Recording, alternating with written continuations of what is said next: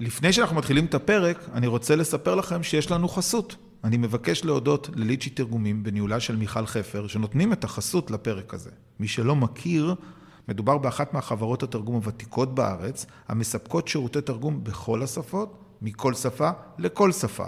פרטים נוספים, lichy.coil, זה www.lichi.co.il.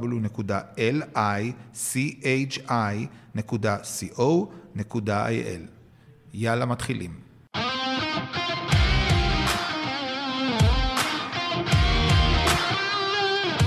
אמריקה baby, הפודקאסט שהוא שער הכניסה להבנת ההיסטוריה, החברה והפוליטיקה בארצות הברית, בהנחיית קובי ברדה.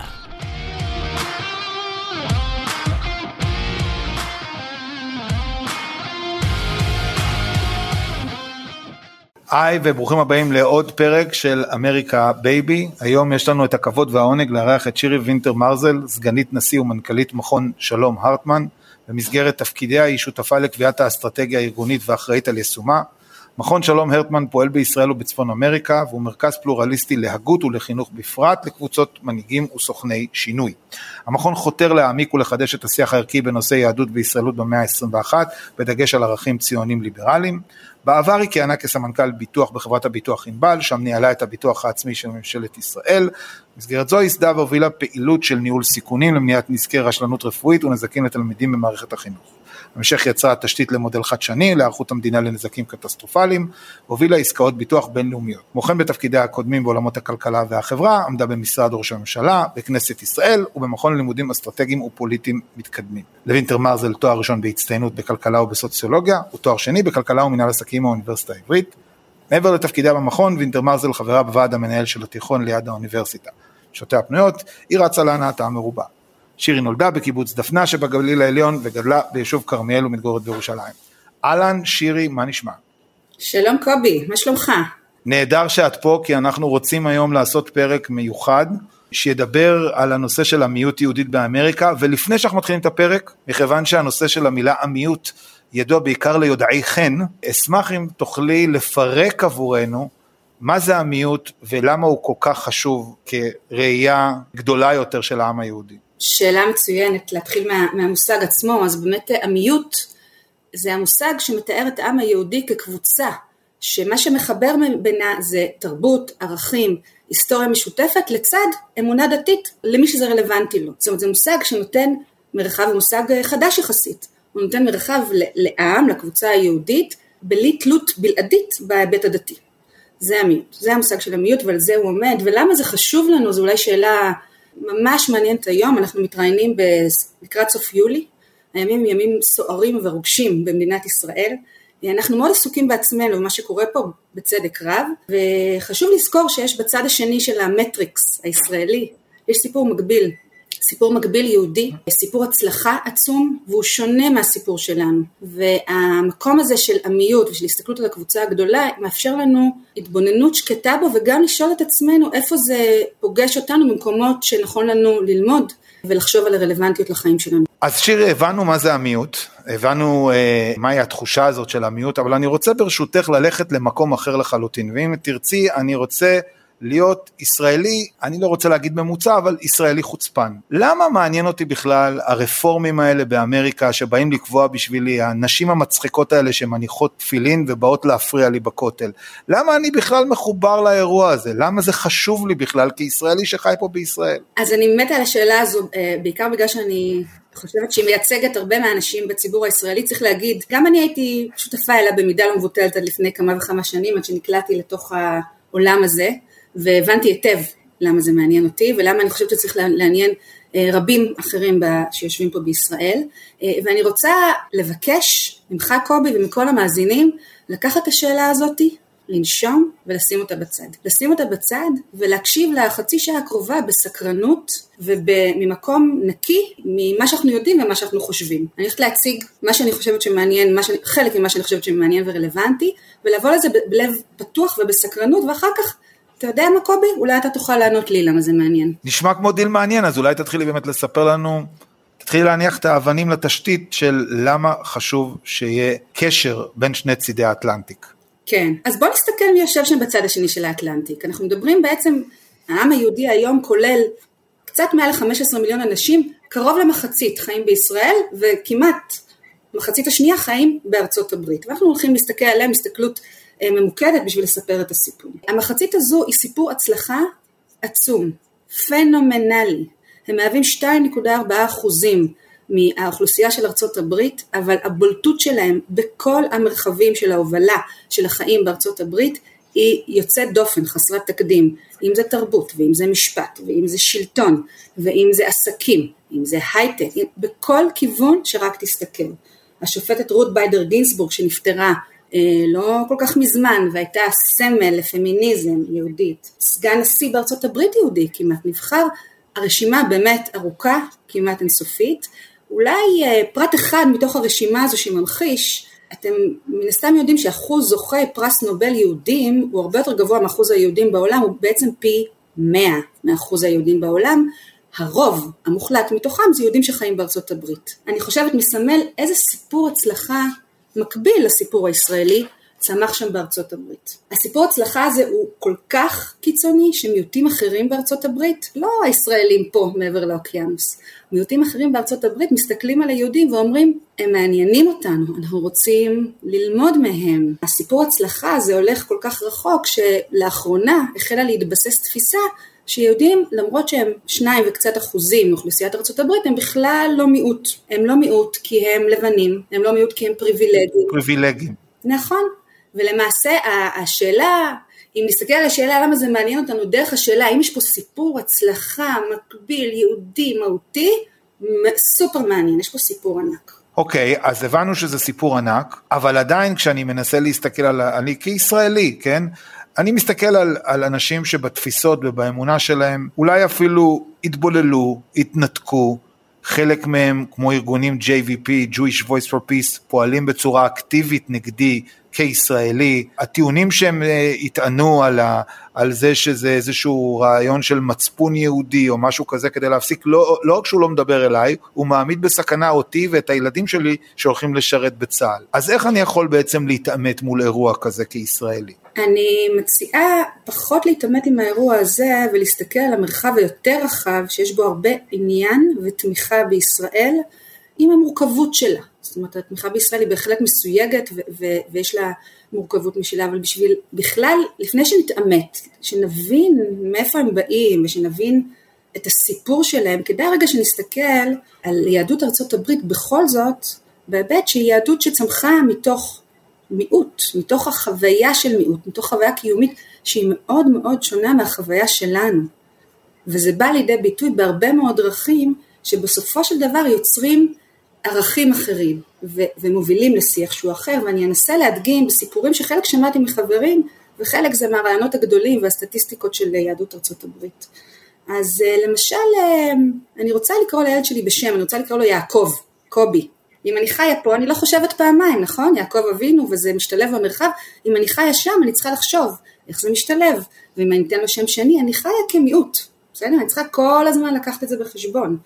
אם אני רוצה לחגוג את חג החנוכה, כשאנחנו חוגגים אותו פה, אנחנו מספרים לעצמנו סיפור של ניצחון היהודים על היוונים, נכון? המכבים, הגיבורים, שם הסיפור הוא סיפור של איך הם הצליחו לא להתייוון, איך הם הצליחו לא להתבולל. זאת אומרת האתגרים שלנו כאן ושם הם אחרים, ובעצם על הרקע הזה הציבור היהודי בארצות הברית יצר לעצמו עולם שלם מוסדי שאנחנו לא מכירים בכלל.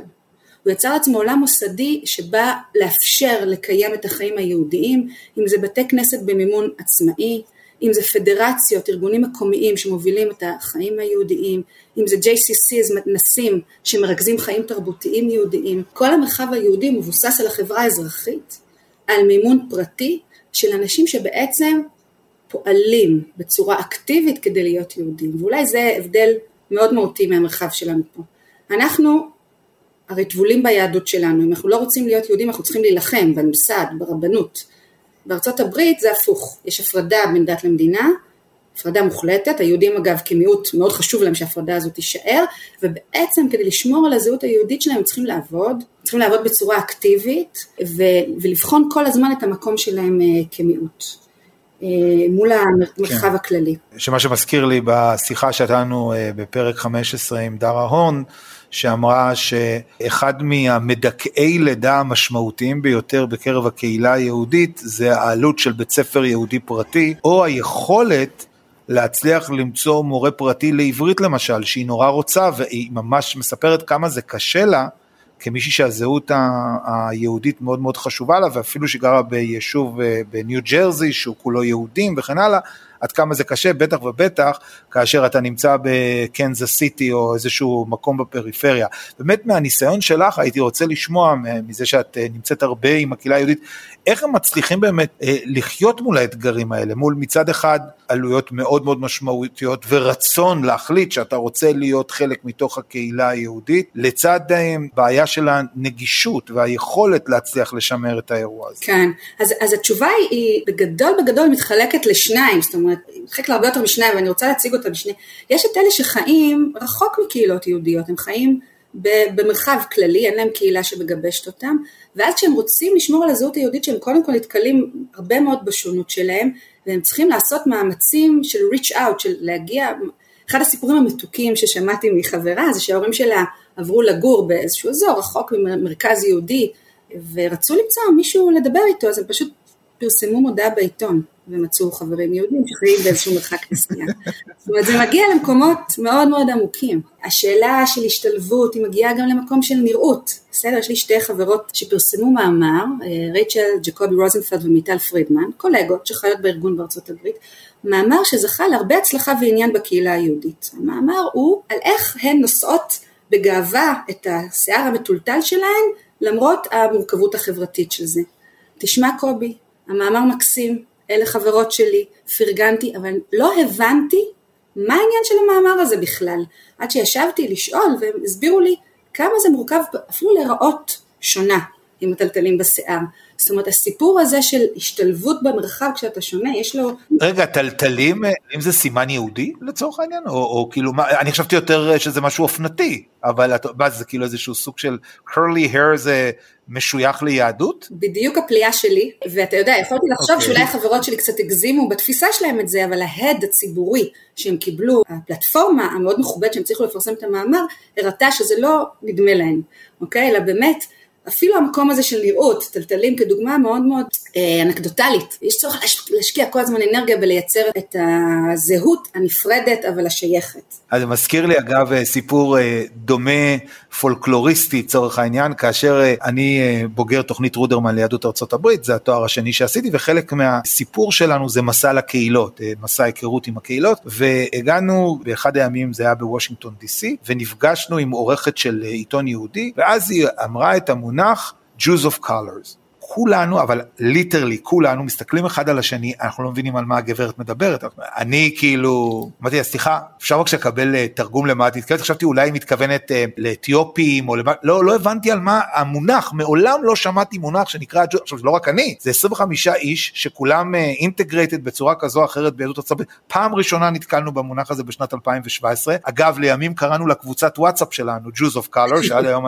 זה עדיין שם הקבוצה, וזה הדהים אותי לשמוע שזה כאילו ה-Sephardic Jews זה ה-Jews of color, זה כאילו עד כמה עמוק, את יודעת כאילו דברים שלנו כישראלים נראים מוזר לגמרי, בוא נגיד את זה ככה. כן. כן, Jews of colors גם יהודים שהם שחורים, הם באים מ... כן, זה אחר כך הוסיפו לי תוספת, כאילו, כן, שהתגיירו וכן הלאה וזה, אבל כאילו, הבסיס של זה, זה היה לנו נורא נורא מוזר, אני חייב להגיד. איזה עוד אגב פערי תרבות את בתור מי שבאמת רגל אחת פה ורגל אחת שם מרגישה, כשאת נגיד נפגשת עם, עם אנשים מיהדות ארצות הברית? הצורך נגיד להסביר, להם לנו או אנחנו להם. אתה יודע, זה, זה די מדהים, כי נפגשתי עם יהודים מארצות הברית, גם חברי בורד, גם אנשים שעובדים איתנו, גם קהילות. שהם אנשים שהם מעורבים, שמתעניינים בישראל ומכירים. אני נפגשתי עם החלק הזה בציבור היהודי בארצות הברית, ולכאורה גם אנשים מאוד אינטליגנטים, זאת אומרת, למה שיהיו בכלל פערים? והפערים מגיעים במקומות הרבה יותר אה, מעודנים, בסדר? הרבה יותר סאטר, הרבה יותר שקטים. למשל, אה, נזכרת באיזשהי מפגש שהיה לנו עם אנשים בכירים מהקהילה היהודית, וסיפרנו בגאווה על בתי הספר של הרטמן בישראל ועל המצוינות שלהם, וסיפרנו שאחד האינדיקטורים למצוינות חברתית זה אחוז מאוד גבוה של גיוס לקרבי. האנשים שישבו מולי, literally, אני ראיתי את זה בעיניים, נשענו אחורה, פתחו את הפה וקפאו. אתה יכול להיות יהודי שמכיר את ישראל, אכפת לו, תומך, אתה לא, ואתה עדיין לא יכול להזדהות עם, ה, עם החשיבות מיליטריזם. מיליטריזם וגם החשיבות של כוח, האהדה החברתית שיש לכוח בחברה הישראלית. לא יכול, כי כל העולם הערכי שם הוא בנוי בצורה אחרת, והוא בנוי מהמקום הזה שהם מיעוט. ומיעוט צריך להגיד שמושפע מאוד מה, בעצם מהאירוע של השואה, כמו החברה הישראלית, אבל לקח את זה לכיוון אחר. אבל פחות, כן. זהו, אגב השואה, זה נגיד אחד הדברים שנורא מעניין אותי, כי אני למשל מנסה להציע לעצמי, אה, להסביר לעצמי למה יש פער בין בקי מסן פרנסיסקו לרבקה מקריית יערים, או לרחל מהרצליה פיתוח. למה אני מתכוון? כאשר אתה מסתכל על ה-OECD, האישה הישראלית יש לה את שיעור הפריון הגבוה ביותר בעולם, 3.1. אני הטענה שלי שזה חלק מאוד משמעותי, זה הסריטה שלנו מהשואה. זאת אומרת, אנחנו, האימפלימנטיישן שלנו, אפילו בתת מודע שלנו, אישה, ישראל, משפחה, אבל לא משנה, אישה, בסופו של דבר אישה הזאת שיולדת, הגשמה עצמית שלה זה בעצם על ידי יצירת משפחה גדולה. לעומת זאת, בקצה השני הכי רחוק של הספקטרום, עומדת אישה יהודייה, מסן, לא מסאן פרנסיסקו, מקליפורניה, אבל סן פרנסיסקו לצורך העניין זה ההשוואה שלי נגיד להרצליה, עם 1.2. ההסבר שלי לזה זה שיהדות ארה"ב לא עברה את השואה, או לא באותו magnitude שאנחנו כאן עברנו. ואני סקרן לשמוע נגיד, א', מה דעתך על התזה הזאת כרעיונית, והאם את חושבת שיש עוד איזה שהם הבדלים כאלה מהותיים בהתפתחות, הרי בסוף יש איזשהו צומת כזאת של 48, שכמו שאת אומרת, התפתח לשתי קהילות, בהתחלה הקהילה היותר גדולה הייתה בארצות הברית, עם הזמן אנחנו עברנו אותם, איזה עוד הבדלים את מרגישה שהם פשוט setup mind שונה? תראה, ההתפצלות לא קרתה ב-48. השאלה שלך היא מצוינת, אבל בוא נסתכל איפה קרתה ההתפצלות. התפצלות קרתה לפני 150 שנה. כשהתחילה העלייה, העליות הראשונות שהתחילו לישראל, התחילה גם הגירה של יהודית לארצות הברית, שהייתה חלק מהגירה המסיבית אירופאית לארצות הברית. צריך לשים לב שהגירה היהודית לארצות הברית הייתה פי כמה וכמה גדולה מהגירה לישראל, מדובר בשניים וחצי מיליון יהודים. שהגיעו לשם בחמישים שנה מ-1875, לעומת מאות אלפים בודדים שהגיעו לכאן. כשהם הגיעו לשם הם הגיעו בעצם עם סדר יום אחר, זאת אומרת הם הגיעו מתוך הקהילות המזרח אירופאיות שכבר התחילו לבסס תשובה לשאלה מה המשמעות של להיות מיעוט יהודי בחברה חילונית, בחברה נאורה, כן, האמנסיפט, מה שהתחיל אז בשנים האלה, במאה ה-19, והם הגיעו עם התשובה הזו לארצות הברית. הם הגיעו עם שני זרמים מרכזיים שנוצרו, הזרם הרפורמי והזרם הקונסרבטיבי, שבעצם ניסו לתת תשובה לשאלה המאוד מאוד פרקטית. אם אני רוצה לשמור על הזהות היהודית שלי, ואני רוצה שילדים שלי ירצו להיות יהודים, באותה עת, בעולם הנאור והמתקדם שאני חי בו, אני רוצה להיות מסוגלת לאכול ארוחה עם הלקוחות בחנות, אפילו שאני שומרת כשרות. ואני רוצה להיות מסוגלת ללכת ללמוד באוניברסיטה, למרות שלוח השנה שלי אחר ואולי זה מפריע לחגים, אז איך אני מפתחת יהדות שמאפשרת לי לשמור את הזהות שלי ולהשתלב במרחב. זה בעצם המקור שאיתו הגיעו היהודים, הקהילות היהודיות המסיביות ממזרח וגם חלקית ממערב אירופה אה, לארצות הברית ובמקום הזה הם התפתחו שוב בחוויה של מיעוט ומעניין לראות שתוך הזרמים האלה הרפורמי והקונסרבטיבי הזרם שהיה יותר דומיננטי בהתחלה זה הקונסרבטיבי כי הוא הציע בכל זאת יותר שמרנות מהרפורמי שהלך יותר קדימה עם השינויים, אבל הזרם הרפורמי תוך מאה שנה תפס דומיננטיות מלאה. וזאת למה? אחת התשובות המרכזיות ללמה זה הסיפור הזה של הערכים, וזה הולך בסוף לשאלה של אה, לקחי השואה והאישה אה, בנס ציונה והאישה בלוס אנג'לס. כי הערכים של היהודים בארצות הברית כמיעוט, וכמיעוט שגם מסתכל על לקחי השואה, שזה כן הטריד אותם, הלכו לכיוון של ערכים הומניים, של ערכים ליברליים, של זכויות אדם, שיש להם אינטרס מובהק לשמור עליהם מול הכוח של הרוב, כן, הבוחר בארצות הברית בשיטה הדמוקרטית, והתנועה הרפורמית אפשרה לערכים האלה להתבטא בצורה הרבה יותר משמעותית והרבה יותר מהר בתוך בתי הכנסת שלה. כבר ב-1972 הייתה להם רבה רפורמית, הם היו הראשונים, רבה אישה, וזה המשיך ב-LGTPQ, בשילוב של אנשים בעלי נטיות מיניות מגוונות. זה המשיך ב-Jews of Color, ואני לא מדברת על יהודים בני עדות המזרח, Jews of Color שהם היום 8% מיהדות ארצות הברית, שילוב שלהם. זאת אומרת, הקום של ערך השוויון, שהוא מרכזי בקהילה היהודית בארצות הברית, התבטא דרך הזרם הדתי הרפורמי גם עם הזמן זה לג לקונסרבטיבי ובמידה מסוימת לאורתודוקסי אה, וגם לפועל ישראל במידה מסוימת והוא בעצם מבטא מה הטייק אווי הערכי ומה הדברים המרכזיים שמעסיקים יהודים שם לעומת פה. ולצורך העניין יש שני מושגים בעברית שהשתרשו בשפה האנגלית, תיקון עולם, תיקון עולם. וצדקה. נכון. זה לא mm-hmm. צבא, זה לא ניצחנו, זה לא, זה לא המקומות שמאוד מעסיקים אותנו כאן בישראל, זה מקומות אחרים שמעסיקים אותם והם אלה שדוחפים את כל ההתנהלות, גם הדתית, גם השילוב שלהם במרחב, ואין לי ספק שהם גם משפיעים על ה... עכשיו, זה באמת מאוד מעניין אותי, כי את יודעת, מדברת על נושא של תיקון עולם, שזה כמובן אולי נושא הגג הכי דרמטי בעולמות העשייה האפקטיביים, וזה מחבר אותי גם כן לדור ה-Z. קולגה שלי, דוקטור ענברי, הוא חקר את הנושא ומנסה לעשות השוואות בדור ה-Z בין אמריקאים לבין מה שקורה פה בישראל, והמסקנות שלו הן די קודרות. בעוד שדור ה-Z הישראלי הופך יותר ויותר שמרני או אמוני אם תרצי, דור ה-Z האמריקאי, כמובן בדגש מיוחד היהודי, הולך למחוזות הרבה יותר דמוקרטיים ליברליים. זאת אומרת שבעצם הפער הולך ומעמיק דווקא בדור של העתיד, בקטע התפיסתי. איך את חושבת שאפשר אולי להמציא מחדש איזשהו מחנה משותף בדור שאמור להיות הדור הבא שצריך להוביל אותנו, כן, הדור הזה, דור האלה שנולדו בשנות האלפיים, שנולדו עם טאבלט ביד, עם, עם טלפון, איך אנחנו מצליחים למצוא איזשהו מחנה משותף, כשבבסיס דווקא שני הצדדים בגיל הזה, אנחנו לא יודעים איך זה יהיה בעתיד, אבל בגיל הזה כל אחד דוחף לקצה השני של הספקטרום. כן, זאת שאלת מיליון הדולר קובי, זו שאלה מעולה ואנחנו עסוקים בה בעבודה שלנו ועוד רבים אחרים. אה, אני רוצה לומר לך ש, שהמצב הוא בשטח, הוא חמור. אני מכירה חברים שלי בארצות הברית שהילדים שלהם לא מדברים איתם כי החברים תומכים בישראל. זאת אומרת המקום הזה, ודיברנו עליו קצת בשיחה המקדימה, האינטרסקשנליטי, זאת אומרת אני, אם אני צעירה, אמריקאית, יהודייה, שתומכת בערכים של שוויון, בערכים ליברליים, אולי פרוגרסיבית, בסדר? ואני הצטרפתי לתנועה של Black Lives Matter, ברור, למה שיהרגו שחורים, למה שתהרוג שחורים באחוז הגבוה יותר, זאת אומרת ברור שלהגן, ואני בעד שוויון מגדרי, ואני בעד, בסדר, כל הערכים היפים האלה, באים חברי התנועה האלה ואומרים סליחה, אם אתם חלק מכל זה אתם לא יכולים להיות בעד ישראל, כי ישראל היא כובשת. אפרטהייד. כן.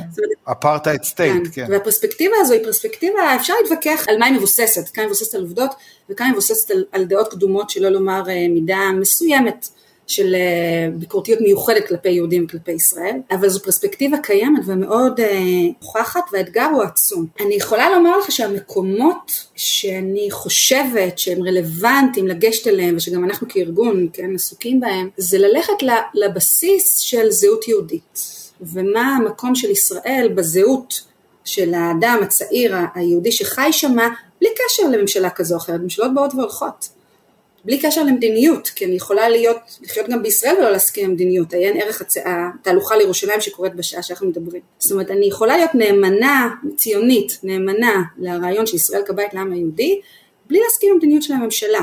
וזה אחד הרעיונות שאנחנו מנסים לשים שם בשביל להבחין בין בעצם ערכים למדיניות שהם לא תמיד הולכים ביחד ולא תמיד אנחנו צריכים לממש את המדיניות בחיים שלנו. אני חושבת, קובי צריך להסתכל על הפער הזה בין היהודים בישראל ליהודים הצעירים. בארצות הברית, גם בפרספקטיבה יותר רחבה, עולמית, זה איזושהי התפצלות, תיבות תהודה, אה, שמרנות לעומת פרוגרסיביות, ויש פה מהלך גדול יותר מהסיפור היהודי, שהסיפור היהודי מיטלטל בתוכו, ודווקא יכול להיות שבגלל מה שמחבר אותנו, נהיה איזשהו ראש, ראש חץ להתמודדות יותר טובה ובריאה עם הפערים האלו.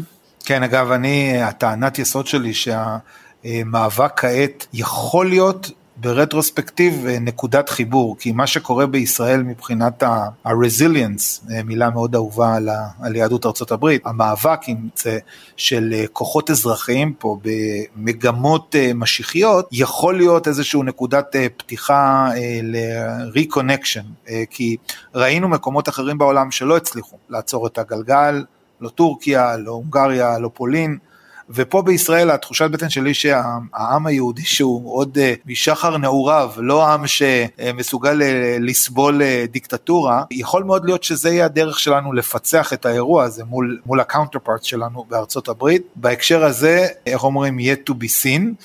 אבל רציתי לנצל רגע, את, אני רוצה, את ההזדמנות שאת... רגע, קובי, אה, כן, את רוצה להתייחס לזה. בוודאי, כן. רציתי לומר כן. שהבטחתי בהתחלה שאני אחזיר לך את השאלה ששאלת אותי, אבל לא הייתי צריכה להחזיר, אתה ענית, תודה. אני רוצה להרחיב את הנקודה הזאת, ואתה יודע, להשאיר כן. לשומעים לעשות את הפרשנות שלהם, אבל אם, אם פה בישראל אנחנו... חלק מאיתנו חשים מאוד לא נוח מול הממסד הדתי, בסדר?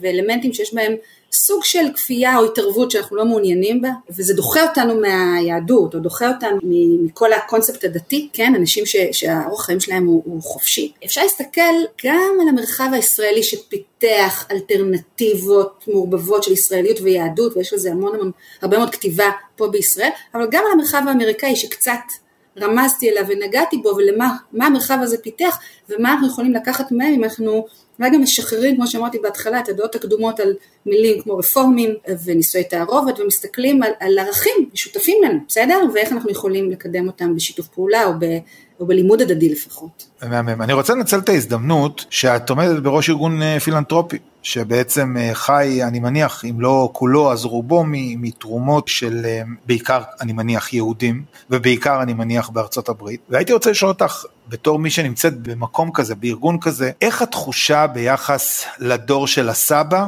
הדור של האבא, ועכשיו הדור של הנכד, כי זה בעצם 75 שנה, אנחנו מסתכלים, אה, אתה יודע, אנחנו שלוש דורות, מתקרבים לקראת דור רביעי, אבל דור רביעי עדיין פחות רלוונטי לעולמות של תרומה. איך את מרגישה שהלפיד הזה עובר מדור לדור, בעולמות תוכן של תרומה למטרות של, שקשורות בסופו של דבר לישראל. כן, לישראל וליהדות. אז יש פה באמת תהליך מאוד משמעותי שקורה בשנים האלה. אם הלפיד היה במידה רבה מאוד בידיים של uh, תורמים שהם אנשים פרטיים, אנשי עסקים שמאוד מאוד הצליחו וגייסו את ההון שלהם לתרומה למטרות כאלה או אחרות, אז מהלך אחד שקורה של השתנות זה התמקצעות, כלומר הכספים עוברים לקרנות או בדרך של ירושה או גם במהלך החיים של התורמים ויש התמקצעות ועם ההתמקצעות הזו באה גם שאל, באות גם שאלות של אה, יעדים ומטרות ומדידה אחרת של השביעות רצון, כן, כשאתה מקצועי אתה ניגש לזה אחרת מאשר שאתה ניגש לזה אישי, זה מהלך אחד מאוד אה, משמעותי שקורה, יחד איתו בנטייה אה, של תורמים היא להגיד אני תורם למטרה גדולה, לארגון, כי אכפת לי מישראל ואתם נראים לי אנשים מאוד רציניים שהולכים להוביל את הדבר הנכון.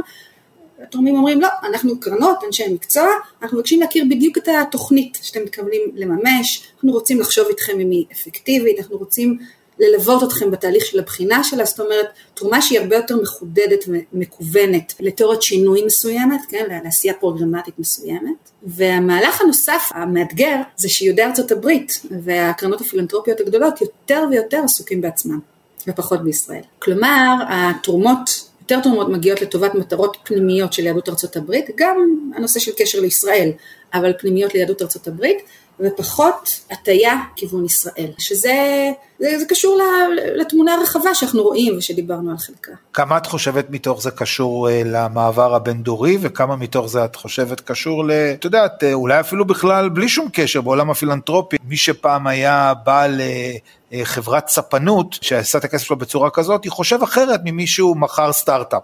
שניהם אנשים, את יודעת, מאוד עשירים, אבל הצורך שלהם להחזיר חזרה לחברה משתנה בלי שום קשר כרגע ליהדות או לישראל או משהו כזה, אלא בכלל, את יודעת, מאפייני הפילנטרופיה, לתוך הסיפור של כאילו התרומה לישראל. אני מנסה להבין כאילו, האם זה איזשהו כלים שלובים, משהו אחד יותר דומיננטי משני, יכול להיות שאת פחות יודעת להגיד איך זה בעולמות אחרים, אבל אם יש לך איזשהו insight אני הייתי שמח לשמוע, להבין עד, עד כמה מצבנו מורכב, נגיד את זה ככה.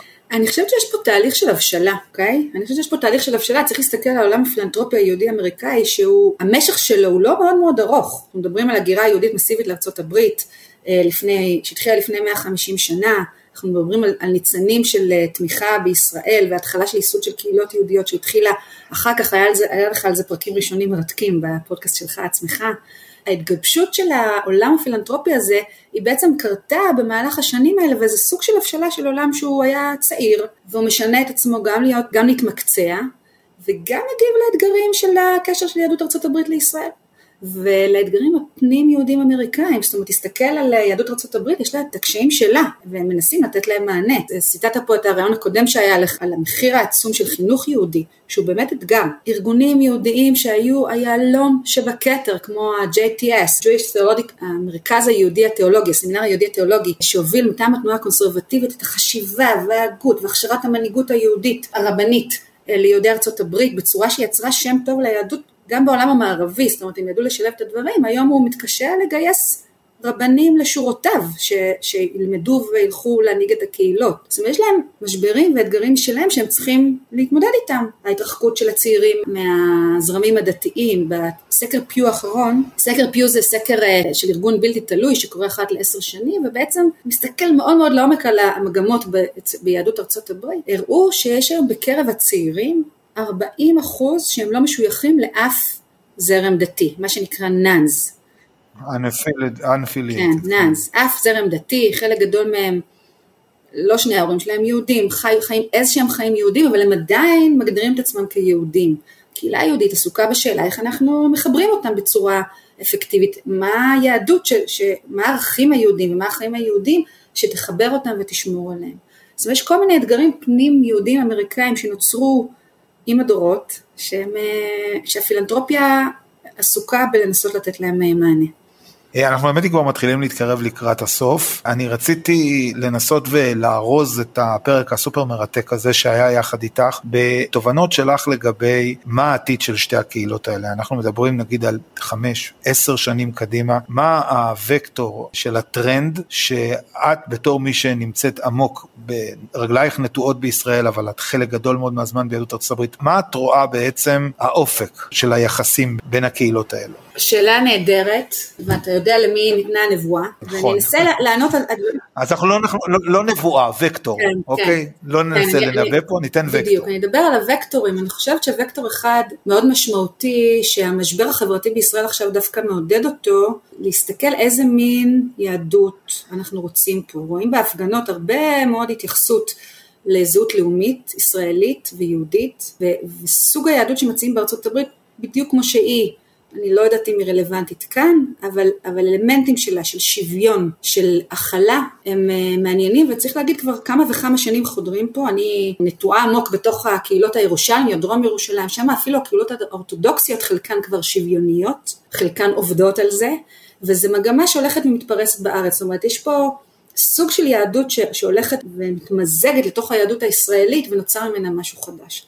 אז זה וקטור אחד חזק שקורה והוא מרתק עוד קשה לדעת לאן הוא ייקח אותנו, זה גם נכנס לתוך מערכת החינוך הממלכתית, במובן הזה של תגבור לימודי יהדות למשל שקורה בכל מיני אה, כלים ואופנים, גם בגנים, בתי ספר יסודיים ובתי ספר תיכונים. וקטור אחר מאוד מעניין ומסקרן זה השאלה של הקשר של יהדות צפון אמריקה לישראל, זה וקטור שהוא עדיין מאוד מאוד חזק, הוא הולך ונחלש בגלל האתגרים שדיברנו עליהם. אני חושבת ששוב, המשבר שקורה כאן עכשיו והמהלכים העולמיים שיאתגרו גם את האמריקאים, בסדר? במאבק בין הרפובליקנים לדמוקרטים, עשויים לגרום ליהדות ארה"ב לראות בנו מודל רלוונטי ולקרב מחדש גם את הצעירים שהם היום פרוגרסיביים, בהחלט אה, גם תרחישים אחרים אפשריים. עוד כיוון שמעניין אה, מאוד להסתכל עליו זה הכיוון של הפוליטיקה הבינלאומית. והתלות של ישראל בארצות הברית, והשאלה איך הממשל, ממשלות ישראל עובדות מול ממשלות ארצות הברית, דמוקרטים, רפובליקנים, אוונגליסטים, קהילה יהודית, ארגונים של קהילה יהודית שמשפיעים, יש שם אה, שפע של שינויים ומשחקים של אינטרסים. להערכתי הולך לעצב מחדש את היחסים בין המדינות. אני מקווה שלטובה, אבל אני בכלל לא בטוחה בזה. לא הייתי רוצה לגמור uh, בטעם מריר את הפרק, תני לנו איזשהו שורה או שתיים uh, אופטימית, אנחנו אנשים אופטימיים מטבענו. כן. תנסי למצוא לנו משהו uh, שיסיים באווירה טובה, בוא נגיד את זה ככה. אני חושבת, הדבר הבסיסי הוא הדבר הכי גדול ויפה. בסדר, אנחנו חלק ממרחב הרבה יותר גדול מהמרחב שאנחנו רואים בו וחיים אותו, רואים אותו וחיים בו פה בישראל.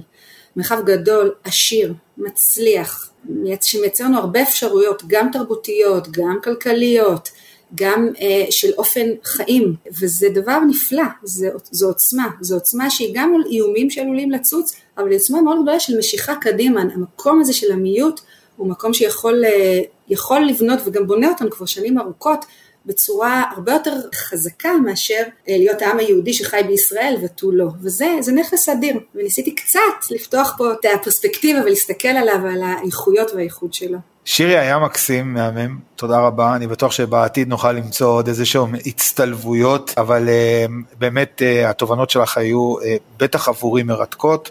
נושא שמאוד אה, קרוב ויקר לליבי, במידה ומישהו אה, שגה לחשוב שלקחתי את תפקיד playing the devil, שזה כביכול מייצג את המתי, אני 180 מעלות לחלוטין מהאירוע הזה, אני חסיד גדול מאוד ומאמין גדול מאוד בקשר בין חלקי העם היהודי. להודות לך באמת על, על, על תובנות עמוקות ומרתקות. תודה רבה לך, הייתה שיחה מעניינת גם בשבילי, השאלות והכיוונים שלקחנו. יש עוד הרבה על מה לחשוב. תודה רבה שהאזנתם לפרק הזה. אתם יכולים למצוא אותנו בכל האפליקציות של הפודקאסטים, דוגמת ספוטיפיי, אפל, גוגל פודקאסט ועוד. ושוב, המון תודה לליצ'י תרגומים בהנהלת מיכל חפר, בית לשירותי תרגום בכל השפות על חסותם לפרק זה, שניתן למצוא באתר lichy.coil, זה www.lichi.co.il. תודה מיוחדת לחברת הפודקסייה בניהולו של שלום סיונוב על הפקת הפודקאסט הזה. נתראה בפרק הבא.